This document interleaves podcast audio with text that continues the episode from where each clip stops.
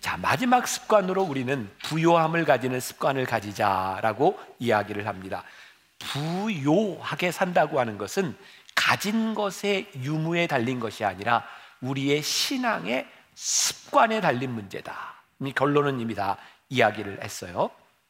자, 우리가 영어로 노블이라는 말에 노블, 아, 저 사람 참 품이 있네, 괜찮네, 이런 말을 합니다. 여러분, 돈이 많으면 이렇게 노블한, 품이 있는 사람이 되나요? 아니에요. 우리들 주변에 보면 돈이 많은데, 죄송하지만, 어, 저 사람은 어떻게 저렇게 돈이 많은데 천박하지?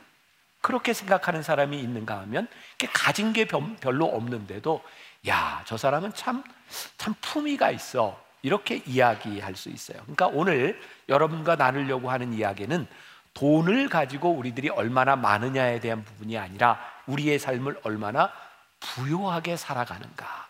있고 없고에 대한 문제가 아니라 우리들이 어떻게 품위를 가지고 살아갈 수 있는가에 대한 이야기예요. 오늘 사도 바울은 예, 오늘 본문 말씀 가운데서 이렇게 시작을 하고 있어요. 내가 주 안에서 크게 기뻐함은 근데 이 말을 듣는 그 회중들, 빌립보에 있는 교인들, 오늘 빌립보사잖아요. 그 말을 들으면서 그렇게 생각할지 몰라요. 야, 사도 바울이 감옥에서 무척 힘들고 어려우니까 내가 주 안에서 크게 기뻐함은 이게 뭐 자기 암시를 하고 적극적인 사고 방식을 가지고 그러나 보다라고 생각할까 봐 사도 바울은 이렇게 이야기를 하는 것 같아요. 11절에서 내가 궁핍함으로 말하는 것이 아니니라 어떠한 형편에든지 나는 자족하기를 배웠노니. 그러니까 너희들이 내가 감옥에 있기 때문에 내가 자기 암시를 하는 게 아니야. 나는 이 비결을 내가 배웠어 라고 이야기를 하는 거예요. 어, 제가 오래 전이죠. 이제 군목 훈련을 받을 때 제 인생에 잊을 수 없는 일이 뭐냐면 내무반에 신부, 법사, 목사가 함께 내부만을 쓰면서 12주를 지난 일이었어요. 이런 일이 인생에 또 있을까요? 얼마나 불편했을까요? 좋았을까요? 아무튼 신부 법사 목사가 같이 내무반에서 12주를 지났어요. 훈련을 하는 중에 이제 마지막 훈련 200km 행군을 남겨놓고 있을 때요. 제가 가끔은 그런 얘기하죠. 남자들 중에 200km를 안 걸어보고 인생을 얘기하지 말라고 한 200km쯤 걸어보면 사람들의 이제 본성들이 이렇게 드러나는 거예요. 아, 이게 그 제 3사관 학교에 있었던 아주 전설적인 이야기예요. 지금까지 이제 남아 있는 이야기인데 제가 훈련 받을 때 있었던 이야기예요. 200km 행군을 하면 밤새 걷고 이제 새벽에 텐트를 치고 자고 이렇게 5일을 이제 걷는 거예요. 그런데 걸을 때 50분 걷고 10분간 휴식. 이게 이제 패턴입니다. 50분 걷고 10분간 휴식. 그런데 그 기간에 제가 훈련받던 제 3사관 학교에는 거기에 교회도 있고 법당도 있고 성당도 있어서 목사님, 신부, 법사님 이 군종 장교들이 200km 행군을 할 때면 위문을 놔요. 그러면 와서 뭐 커피도 나눠주고 뭐 사탕도 나눠주고 껌도 나눠주고 목사님들이 위문을 오면 신부, 법사, 목사님 다 모이세요. 그리고 작은 거지만 이렇게 나눠요. 또 법사님도 위문을 와서 같이 먹읍시다. 그리고 나눠요. 그런데 그날 밤 12시가 좀 넘은 시간이었을 것 같아요. 신부님이 위문을 왔는데 치킨, 닭을 사가지고 왔는데 글쎄 신부들 모여 그러더니 신부님들끼리 모여서 헤트라이트를 켜고 자기들만 먹는 거예요. 아, 근데 이거 닭 때문에 이게 목사나 법사나 아 법사는 아, 이렇게 결혼도 하고 고기도 먹습니다. 아, 이제 그 일반 스님들하고는 좀 달라요. 그런데 어, 그걸 보고 이렇게 화는 나지만 뭐 이렇게 그냥 참을 수밖에 없는 상황이었는데 법사님 한 분이 어, 그걸 보더니 야 불을 끄고 먹어 화가 났던 거죠. 그랬더니 신부님 하나가 누가 반말이야? 아, 닭 반마리가 아니고 반말이야 이렇게 얘기를 한 거예요. 누가 반말이야? 그랬더니 법사님들이 화가 난 거예요. 야 법사들 모여 신부들 모여 그래서 거기서 패싸움을 했어요 이게 제3사관 학교에 있었던 굉장히 유명한 사건이에요 행군하다 닭 때문에 법사와 신부가 패싸움을 했던 것. 뭐 다행히 뭐 목사님들이라고 뭐 달랐겠습니까? 많은 어쨌든 목사님들은 그 싸움에 끼지 않았었어요. 아주 중요한 게 뭐냐면 야 이거 별것 아닌 것 같은데 그 극한 훈련 가운데서 악을 앞에 놓고 이 성직자들이 이렇게 싸울 수 있다는 게 뭐예요? 품위를 잃어버린 거죠. 사실 우리들의 삶의 환경이라고 하는 것은 그 환경을 통해서 우리가 어떤 존재인지를 드러내는 거예요. 지금 여러분들의 삶에 어떤 일이 일어나고 있는가, 또 여러분들 가운데 아주 극한 시간을 지나가고 있는 사람들에게는 사실 여러분들이 어떤 사람인지를 증명할 수 있는 기회를 맞이하고 있는 거죠. 자, 오늘 말씀 가운데 보니까 사도 바울은 이런 표현을 쓰고 있어요. 나는 자족하기를 배웠노라. 자, 그러니까 지금까지 우리들이 배웠던 말씀과 맥을 같이 하고 있는데, 아, 습관이라고 하는 건 뭐예요? 우리들이 익히고 배우고 우리들의 몸에 체득하는 거죠. 그러니까 자족하기를 배웠노라 라고 하는 이 말씀이 또 영어 성경에 보면 have learned라고 되어 있어요. 여러분들 어렸을 때, 그 학교 다닐 때 그런 거뭐 배웠죠? have 플러스 pp 뭐 이런 거. 네. 이게 뭐예요? 이게 단 지금 과거의 사건이나 그리고 현재의 사건이 아니라 이게 완료형으로 되어 있어요. 과거에서부터 지금까지 내가 배웠다. 그러니까 다른 말로 표현하면 사도 바울의 삶에 나는 자족하는 것이 내 삶의 습관이 되었다. 그것을 배웠다라고 이야기를 하는 거예요. 자, 그럼 그가 배운 자족하는 습관이 뭐냐? 11절, 12절에 보니까 이렇게 나와 있어요. 나는 비천에 처할 줄도 알고 풍부에 처할 줄도 알아. 모든 일, 곧 배부름과 배고픔과 풍부와 궁핍에도 처할 줄 아는 일체의 비결을 배웠노라. 그리고 사실 그 답은 13절에 있어요. 내게 능력 주시는 자 안에서 모든 것을 할 수 있기 때문에 내가 이것을 배웠다라는 거예요. 그러니까 지금 사도 바울에게 있어서는 지금 감옥 안에 있지만 그가 감옥 안에 있기 때문에 비참하지 않다는 거예요. 나는 비천에 처할 줄도 알아, 풍부에 처할 줄도 알아. 그가 내 삶을 좌지우지하는 게 아니야. 부유함, 부요함을 구별하는 것. 부유함이라고 하는 것은 내가 가진 유무와 환경에 의해서 좌우되는 것이고 부요함이라고 하는 것을 그것은 뛰어넘는 일이죠. 자, 말씀을 준비하는 중에 제가 보았던 자료인데 전 이분이 누군지 모르지만 글이 참 좋더라고요. 대전 서부 성결교회 조정건 목사님의 글인데 제가 한번 읽어 드릴게요. 참 좋습니다. 이 세상에서 제일 가난한 사람은 줄 것이 없는 사람입니다. 그 사람보다 더 가난한 사람은 줄 마음이 없는 사람입니다. 인색함은 영혼의 질병입니다. 인색하면 자기 영혼은 죄수가 되고 자기 육체는 감옥이 됩니다. 반면에 인색한 마음의 한 부분을 허물면 비로소 내 영혼은 자유와 평화와 기쁨과 부요함을 맛보게 됩니다. 부유함, being wealthy와 부요함, being rich는 다른 것입니다. 돈은 부유함은 주어도 부요함은 주지 못합니다. 부유함은 재정의 문제이고 부요함은 관계의 문제입니다. 부유한 사람은 사고 파는 것을 잘하지만 부요한 사람은 주고 받는 것을 잘합니다. 부유한 사람은 돈으로 살 수 있는 것을 가진 사람이지만 부요한 사람은 돈으로 살 수 없는 것을 가진 사람입니다. 부유한 사람은 그가 가진 것으로 규정되지만 부요한 사람은 그가 누구인가로 규정됩니다. 부유한 사람은 은행에 가진 것이 많지만 부요한 사람은 마음에 가진 것이 많습니다. 하필 또 이렇게 말씀을 제가 다 준비해 놨을 때 트리키의 지진에 대한 아, 제가 한샘 찍어 헌금을 여러분들에게 요청하는 제 마음에 그런 생각이 들어요. 우리 가운데 부유하게 사는 인생인지 부요하게 사는 인생인지를 증명할 수 있는 시간들을 우리들이 맞이하고 있다. 사람들은 사도 바울을 죄송합니다.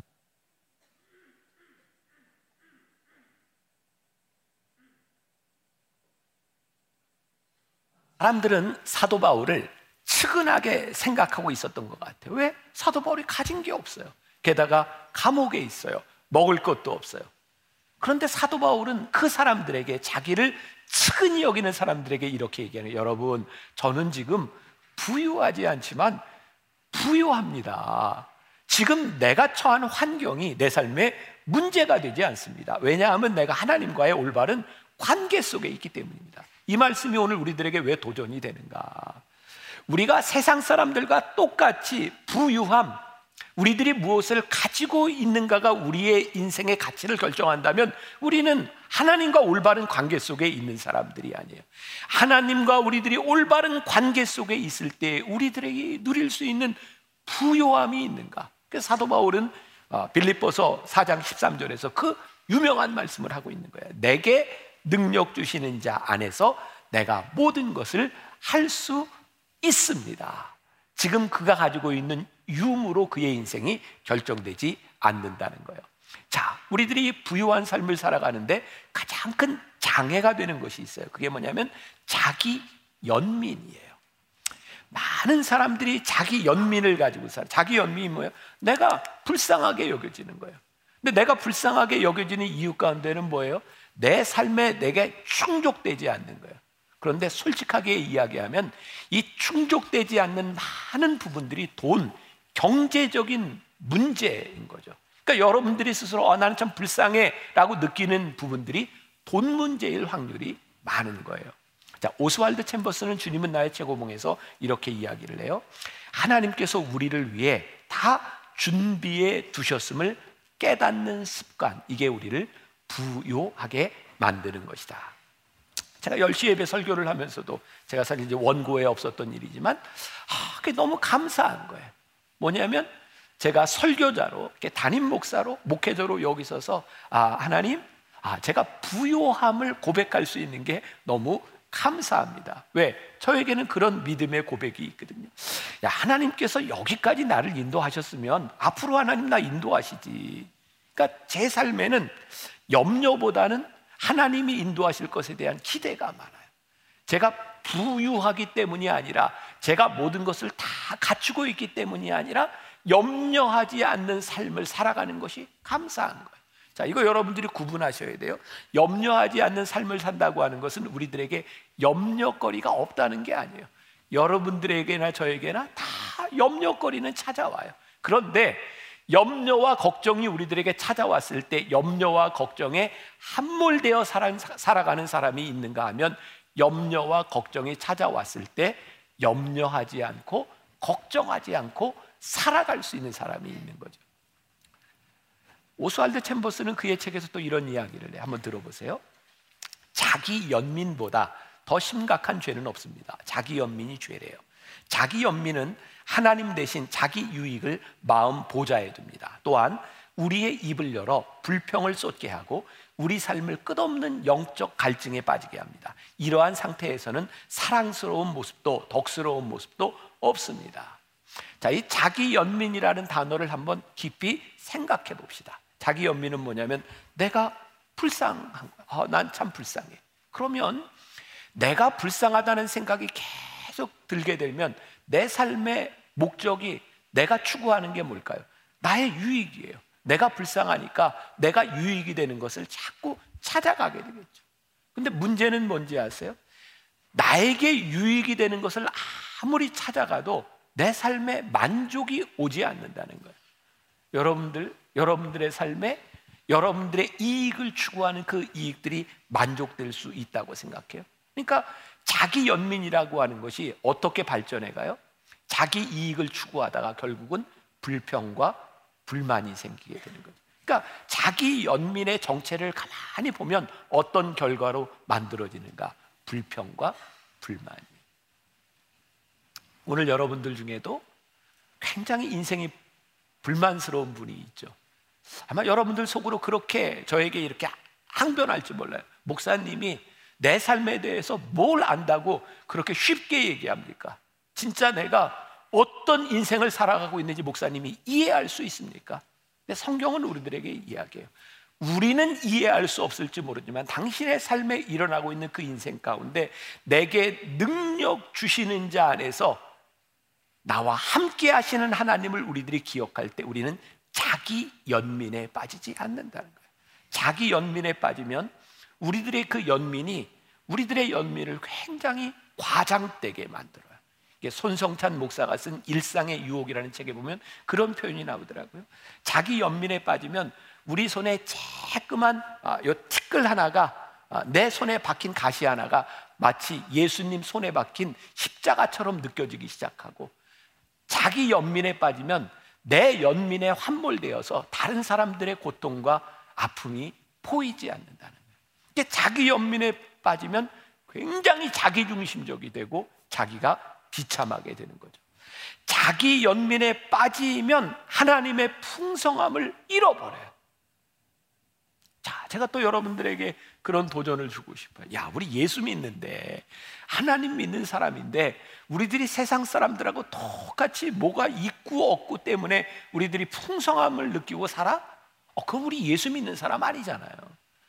우리가 하나님을 믿기 때문에 사람들과는 다른 기준, 다른 가치, 와, 하나님이 내 안에 계심으로 내 안에 소망과 내가 풍성함을 누릴 수 있는 것.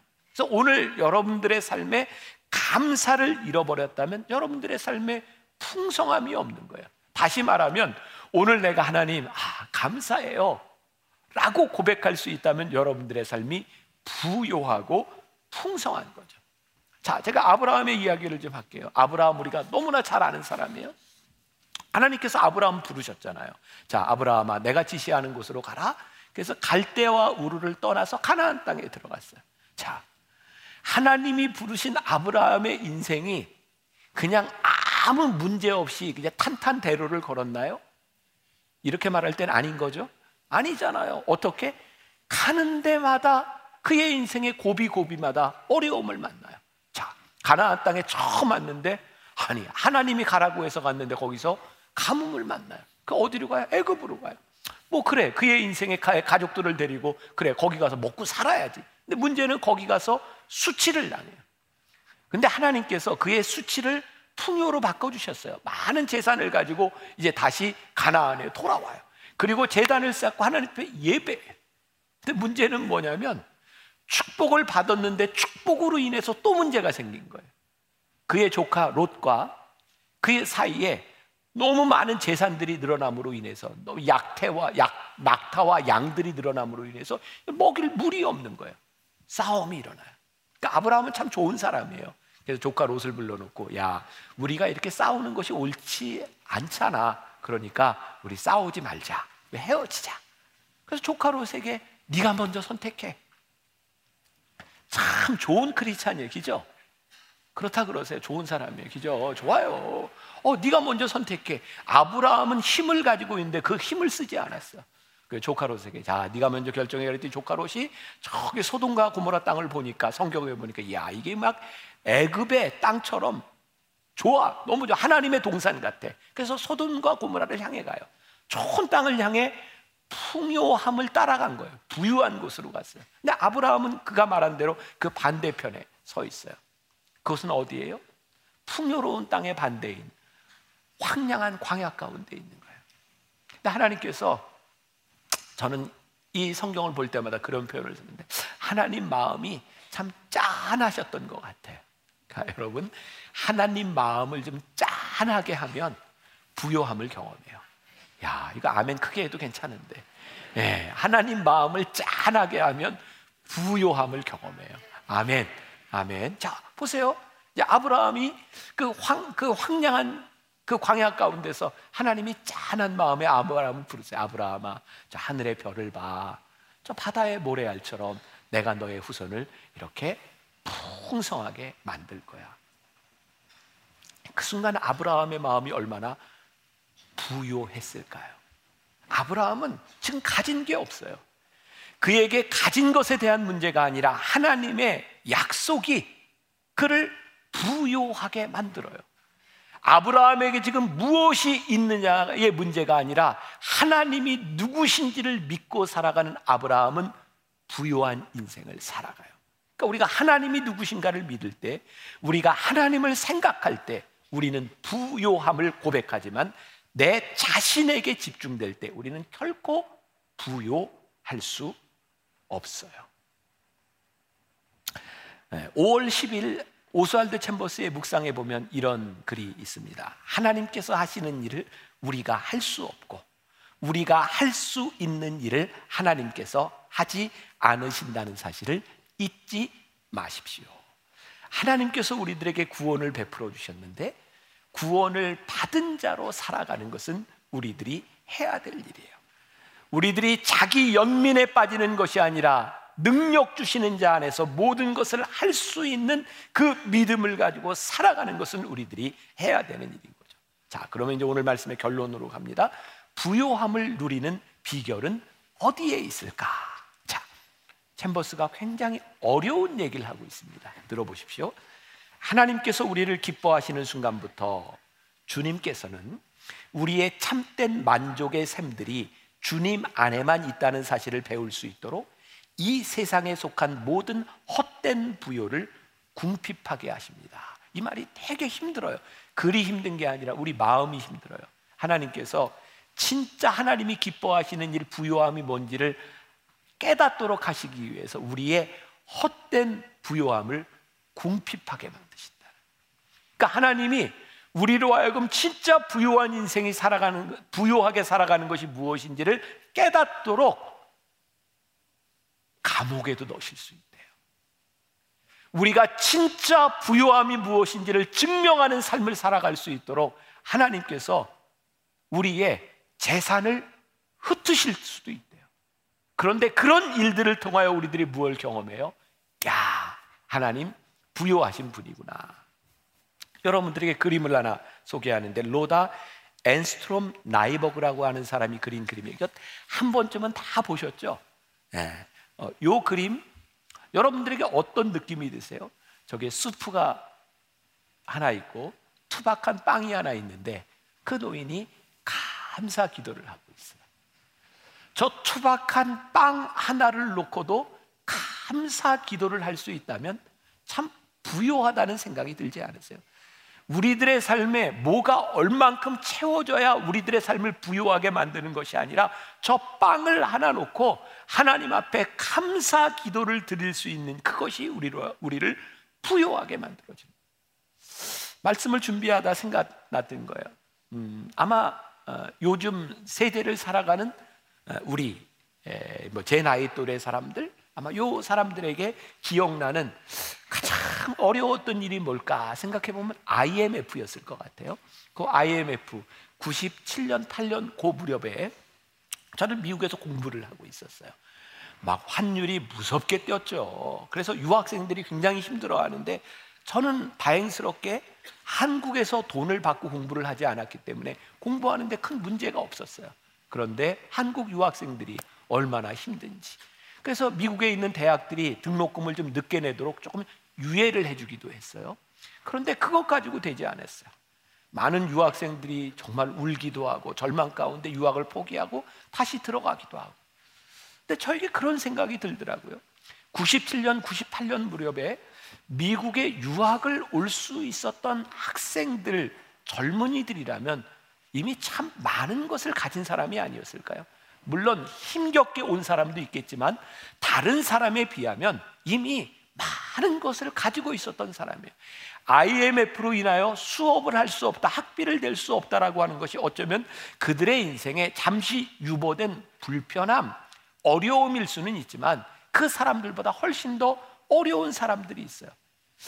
가만히 생각해 보면 우리들이 누리는 아니 우리들이 겪는 어려움이라고 하는 것이 어쩌면 우리들이 누리던 여유를 잠시 유보해 놓고 있는 상황일 수도 있어요. 그런데 우리는 잠시의 풍요함만 유보되어도 우리는 견디지 못하는 거예요. 불평하는 거예요. 자기 연민에 빠지는 거예요.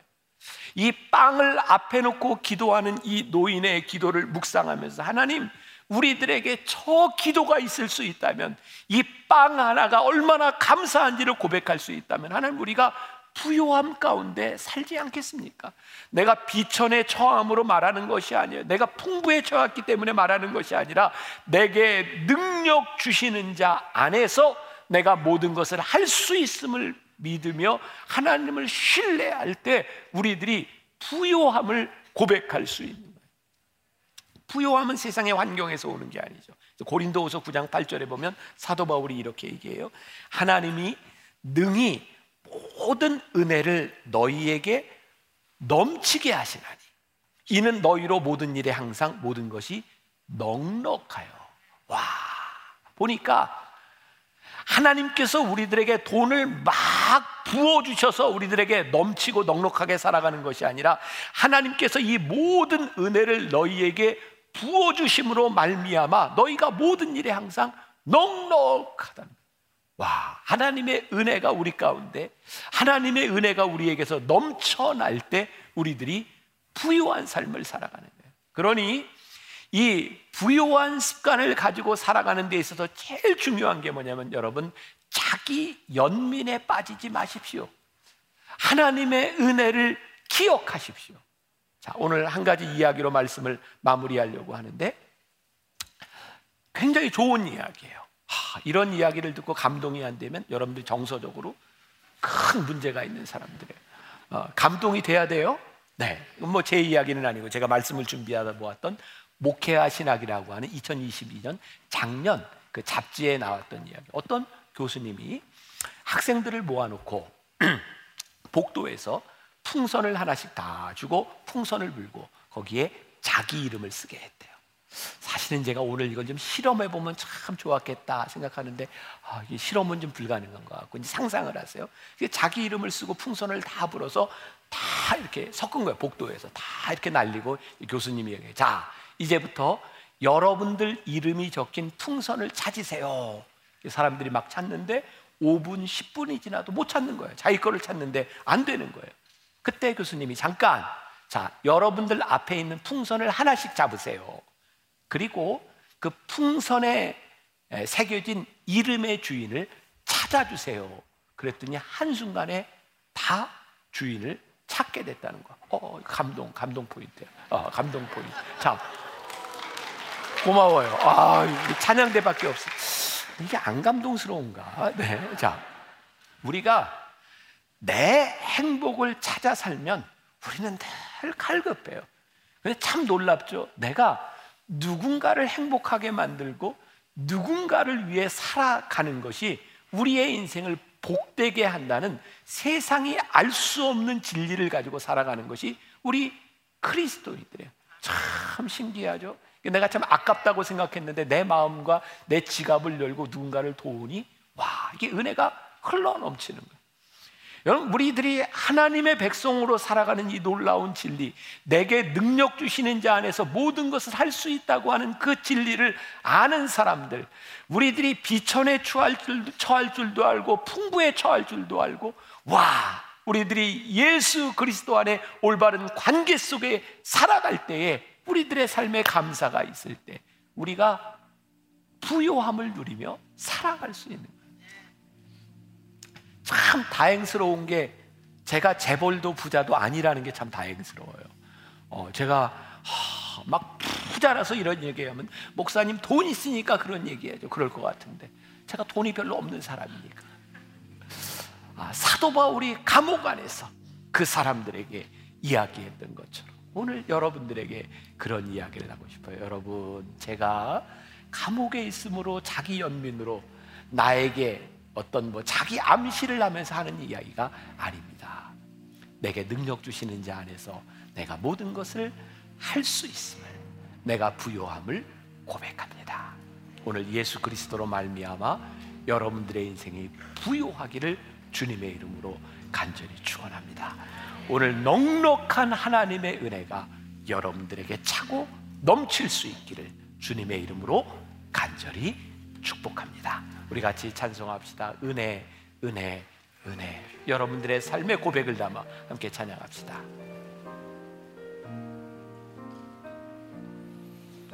내가 누려왔던 모든 것들이 내가 지나왔던 모든 시간이 내가 걸어왔던 모든 순간이 당연한 것 아니라 은혜였소.